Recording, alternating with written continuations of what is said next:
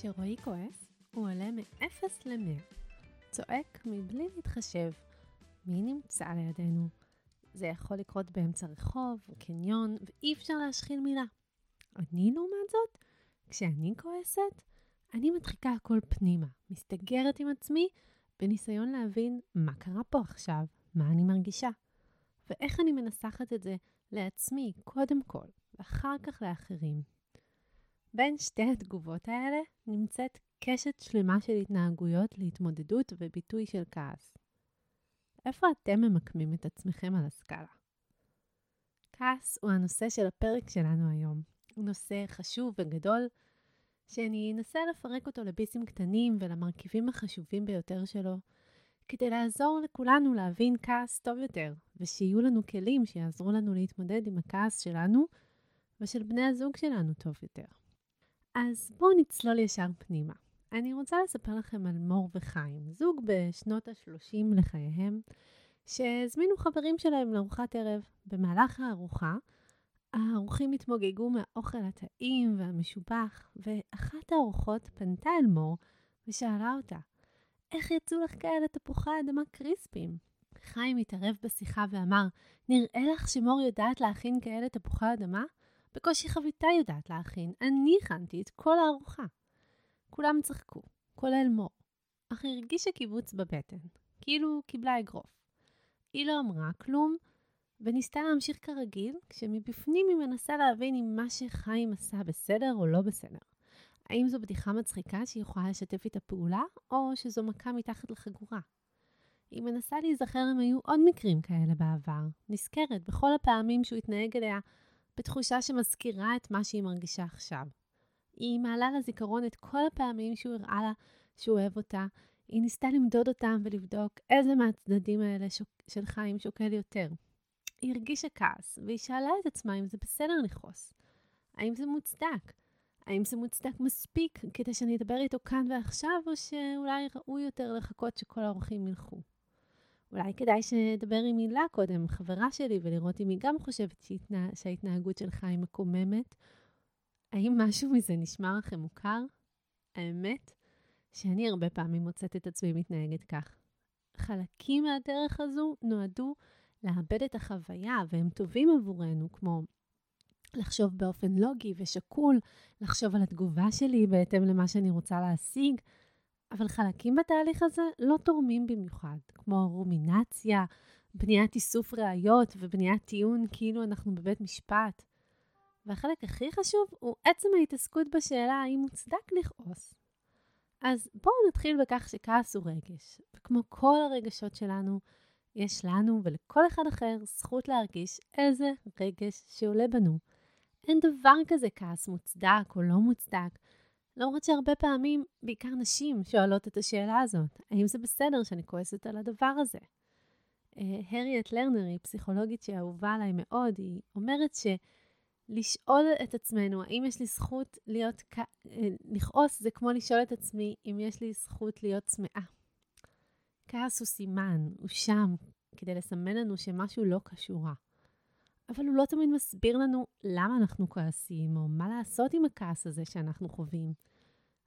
אבל הוא סימן שיש להתייחס אליו, לתת לו מקום, יחס ותשומת לב. פעם פסיכולוגים חשבו שהדבר הכי טוב שכדאי לעשות עם כעס הוא לאוורר אותו. להוציא הכל החוצה ולתאר את האווירה. אני שמחה לבשר שמאז הוכח בעשרות מחקרים שזה לא יעיל ולא מתאר שום אווירה, אלא משאיר את האוויר טעון במתח וטינה. והכי עצוב הוא שכעס, בלי שאנחנו מודעים לזה, שומר על הסטטוס קוו, שומר על המצב הקיים, משמר את הדפוס ושומר על הצד השני. כלומר, אנחנו אולי כועסים, אבל בכך שאנחנו רק כועסים ולא עושים שום דבר, אנחנו בעצם משמרים את הדפוס ומגנים על האדם עליו אנחנו כועסים. כמה פעמים אנחנו שומעים את עצמנו כועסים על אותו דבר, רבים את אותו ריב, ושום דבר לא משתנה. למשל, כשגבר כועס על כך שאשתו נמצאת בטלפון כל פעם שהם אוכלים ארוחת ערב. הוא כועס, האווירה מתאחרת, אבל זה חוזר על עצמו שוב ושוב ושוב, כל ערב, זה הדפוס. הוא מדבר איתה, היא מביטה במסך במקום בו, ושום דבר לא משתנה. לכעוס זה קל. לעשות משהו אחרת זה קשה יותר. כי אז אנחנו נצטרך לעמוד במילה של עצמנו ולפגוש את התוצאות של המעשים שלנו. למשל, הבעל הזה יכול להמשיך לכעוס על אשתו, אך כל עוד הוא עושה זאת, כל הכוח נשמר אצלה. אם הוא יחליט לשנות, לדוגמה, לא לשבת לידה בזמן ארוחת הערב, כי לא נעים לו לדבר איתה כשהיא לא מוכנה להתרחק מהטלפון לחצי שעה ולדבר איתו, או לא להיות בבית בכלל ולומר לה שהוא רוצה תקשורת ותחושת קרבה, ואם היא לא מעוניינת לדבר רק איתו ולא להיות במקביל בקבוצות וואטסאפ ולקרוא מיילים, אז אולי הוא יגיד לה שהוא מעדיף לקרוא ספר לבד, או להיפגש עם חבר ולדבר איתו. ואז יהיה עליו לעשות זאת, להוציא לפועל את התוכנית שלו ולהתמודד עם ההשלכות. עם המהלכים הנגדיים של אשתו, שכנראה תיפגע ותיעלב, תתגונן, תאשים ותבקר אותו. תשלוף דוגמאות לפעמים שבהם הוא היה בטלפון בזמן שהיא דיברה איתו, או דוגמאות אחרות בהן הוא לא היה זמין ונוכח עבורה כפי שהיא הייתה רוצה שיהיה. ויהיה עליו לחשוב על אופן התגובה שלו, למהלכי הנגד שהיא תוביל נגדו. כל זה מצריך מאיתנו מחשבה, עבודה ואנרגיה, ובהרבה פעמים מסגרת טיפולית שתעזור לנו ותתמוך בנו ברגעים הקשים. אז כדי שנוכל להתמודד עם כעס בצורה טובה יותר, אנחנו צריכים להבין אותו לעומק, ולהבין על מה אנחנו כועסים כשאנחנו כועסים. ובאמת, לפעמים אנחנו לא יודעים למה אנחנו כועסים. אני רוצה להכיר לכם את מודל הקרחון. כעס כמו קרחון שרוב רובו נמצא במים, ואנחנו רואים רק את החלק העליון והקטן שלו מעל המים, מתחת לכעס מסתתרים רגשות אחרים. אם נתבונן לעומק ונסתכל על התפקיד שיש לכעס, נסתכל על הכעס כמעין שליח של רגשות גולמיים יותר, שיכול ללמד אותנו דברים על עצמנו ולקדם אותנו אל עבר החלטות חשובות בחיים. לשוחח על הדברים ולהבין טוב יותר את עצמנו ואת בן או בת הזוג שלנו. בכעס קל להבחין, ולא פעם הוא עולה כמגן על רגשות גולמיים ששולחים אותו לקרב במקומם. רגשות כמו בושה, תשישות, חוסר ערך, פחד, דיכאון. אם נבין שכשאנחנו כועסים, הרבה פעמים הכעס הזה מגן על רגשות אחרים שכלואים מטה, וכדאי להוציא אותם אל האור, כדי להבין לעומק את עצמנו ואת בן או בת הזוג שלנו. יהיה לנו קל יותר לקבל את הכעס.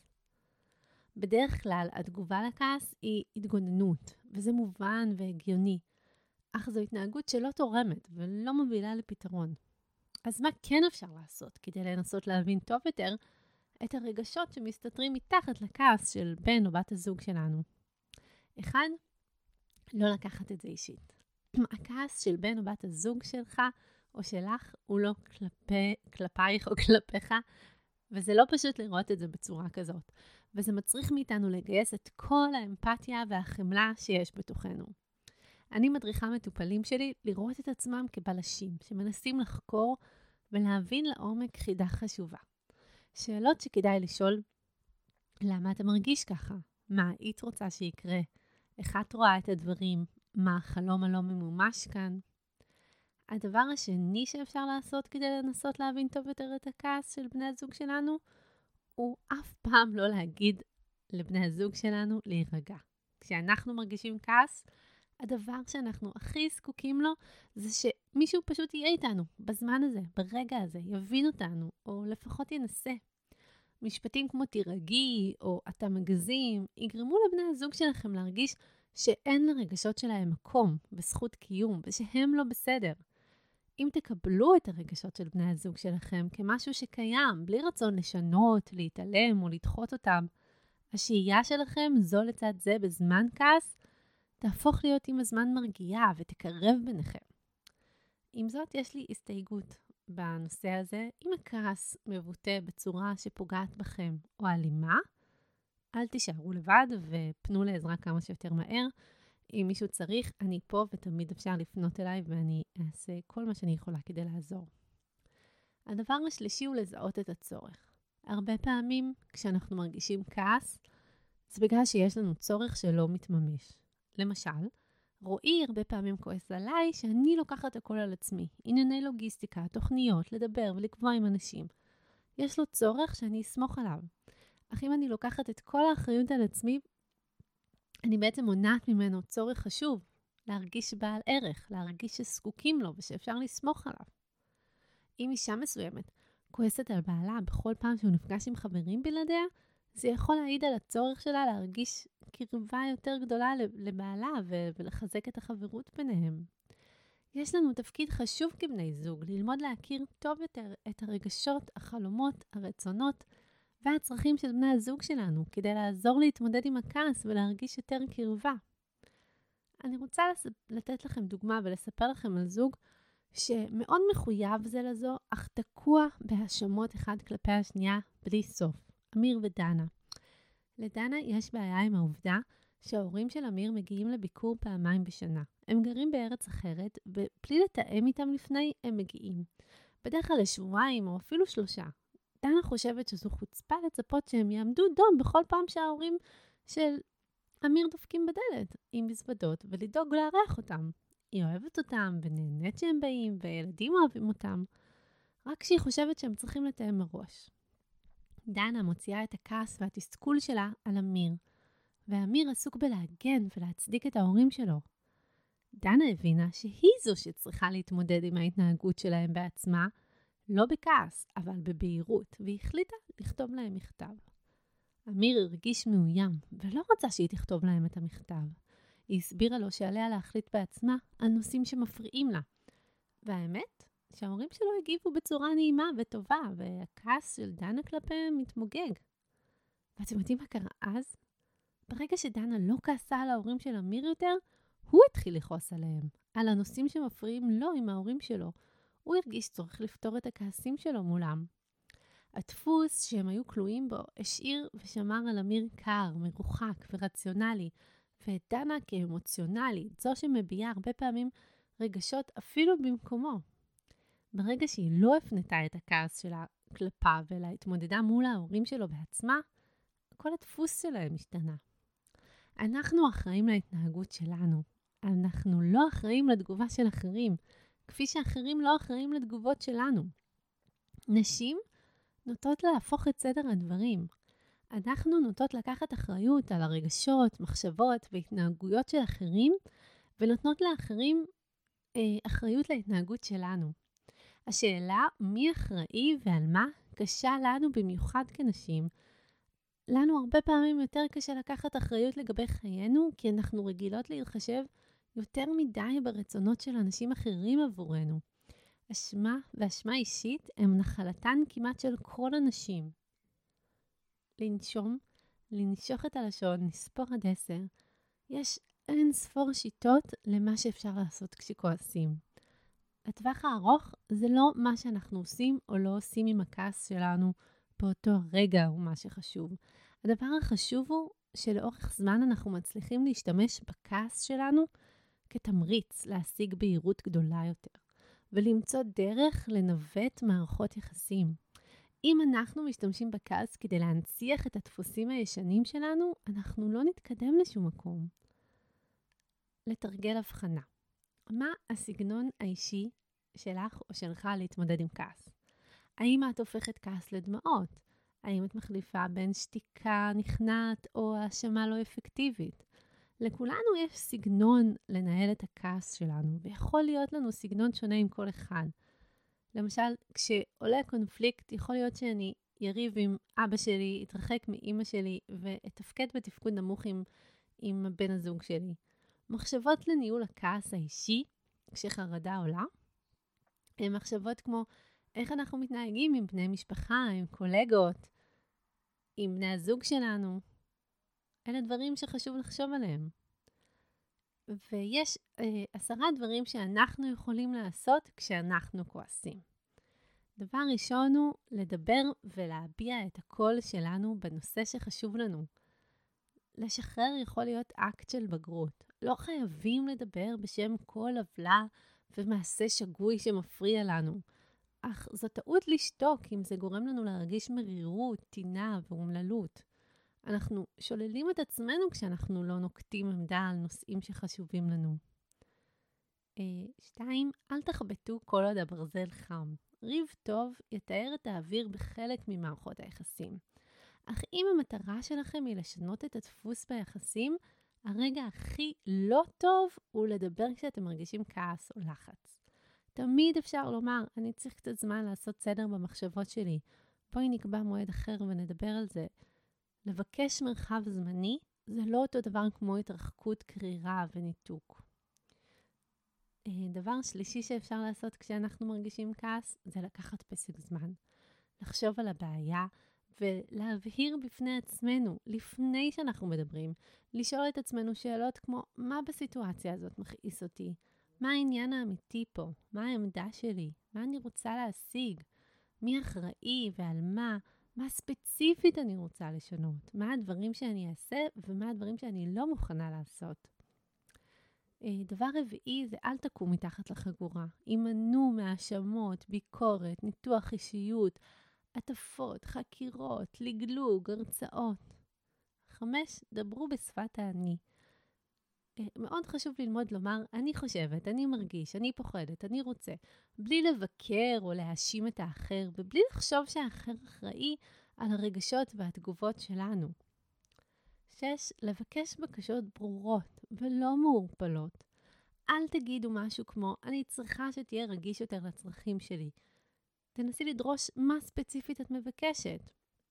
אל תצפו מאנשים לצפות את הצרכים שלכם או לעשות דברים שלא ביקשתם. גם אלה שהכי הרבה אוהבים אותנו לא יכולים לקרוא מחשבות.